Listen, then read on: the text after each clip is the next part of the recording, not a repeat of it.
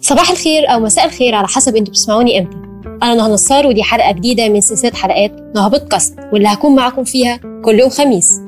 هتكلم النهاردة عن أهم الروايات اللي عالجت دراميا سواء مسلسل أو فيلم. وهحاول أقول لكم فكرة عامة أو ملخص صغير كده للرواية دي. وهنتعرف أكتر عن مؤلفها وأهم أعمالها.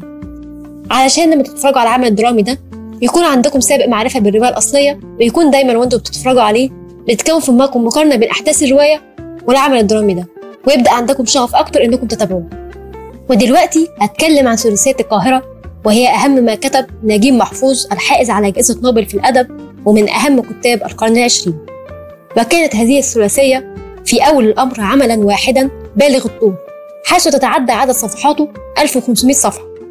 ولكن الناشر دار الشروق قسمت العمل إلى ثلاث روايات فوافق محفوظ على ذلك وأصدرت هذه الثلاثية على هيئتها الحالية. والشخصية الرئيسية بالروايات الثلاثة هي شخصية السيد أحمد عبد الجواد. والقصص الثلاث تتبع قصة حياة كمال ابن السيد أحمد عبد الجواد من الطفولة إلى المراهقة والشباب ثم الرشد.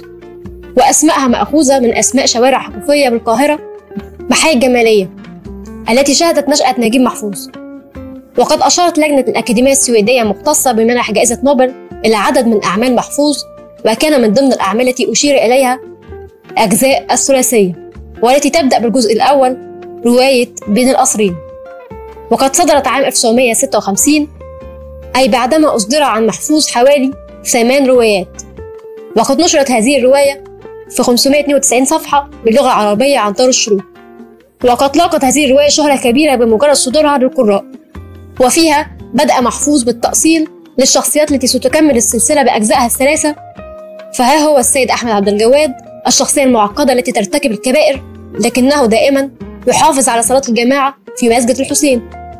والسيدة أمينة ربة المنزل والتي تعتبر مثالا للزوجة الساذجة التي تتغاضى عن أفعال زوجها فهي تعرف عن كل ما يرتكبه زوجها من كبائر ولكنها مع ذلك لا تمل من الدعاء له. وكمال الابن الأصغر الذي لا يجيد إلا طرح الأسئلة. وقد استطاع محفوظ أن يجعل من كل شخصية من شخصيات الرواية تركيبة فريدة لها صفاتها التي تميزها والتي تتقاطع مع الواقع فتلمس شخصيات موجودة في حياتنا. ويأتي دور قصر الشوق ثاني أجزاء الثلاثية وقد صدرت هذه الرواية في عام 1957 وهو العام التالي لصدور الجزء الأول مما يدل على ما حققه الجزء الأول من نجاح وصدر هذا الجزء عن دار الشروق المصرية. وفي هذه الرواية يستكمل نجيب محفوظ مسيرة الأشخاص التي بدأها في الجزء الأول من الثلاثية فهو يتتبع حياتهم وما أصاب كل منهم وما طرأ عليهم من أحداث جديدة. فبعد انعزال السيد أحمد عبد الجواد البطل الرئيسي للرواية لمدة خمس سنوات بعد وفاة ابنه فهمي قرر عبد الجواد أن يخرج من عزلته ويعود إلى حياته الطبيعية. كما يقرر أيضا أن يعود إلى منزل زبيدة العلمة وهناك يفاجئ بأن الطفلة زنوبة التي كانت قد تركها بالأمس قد كبرت وأصبحت فتاة فيقع عبد الجواد في حبها وتقنعه بشراء عوام لها. وتستمر الأحداث التي تمر بالشخصيات في تسلسل منظم. وأخيرا السكرية وهي آخر أجزاء ثلاثية محفوظ الشهيرة. وقد صدرت هذه الرواية في أواخر عام 1957 أي في نفس العام الذي صدرت فيه رواية قصر الشوق. وقد صدرت هذه الرواية في 408 صفحة باللغة العربية عن دار الشروق المصرية.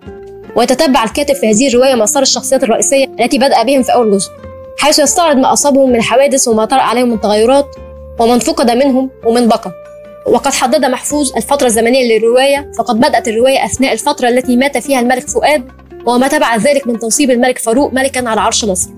وقد ناقش محفوظ من خلال هذا الجزء حالة مصر تحت الاستعمار الإنجليزي وما طرأ على الساحة الاجتماعية في ذلك الوقت. والمستجدات التي ظهرت في الحياة السياسية من انقسامات التي حدثت في حزب الوفد كذلك أيضا الخلافات التي حدثت بين النحاس باشا والنقراشي باشا وظهور جماعة الإخوان المسلمين وبداية ظهور الجماعات المتطرفة. وتم تناول أجزاء الثلاثية في أعمال تنوعت بين السينما والمسرح والتلفزيون وكانت تحمل نفس أسمائها وكانت تضم كبار الفنانين زي يحيى شاهين ومحمود مرسي وأمال زايد وعبد المنعم إبراهيم وشويكار ونور الشريف. وعند صدور الثلاثية في منتصف الخمسينيات فوجئ محفوظ باهتمام كبير من النقاد بأعماله السابقة حتى أن الناقد المصري لويس عوض كتب مقالا عنوانه نجيب محفوظ أين كنت؟ سجل فيه أن الحفاوة بمحفوظ مبررة ولكنها تدين النقاد الذين تجاهلوه طويلا. يعيب الناقد نجيب سرور على جميع النقاد عدم انتباههم إلى الكوميديا الواضحة والبارزة جدا في ثلاثية محفوظ.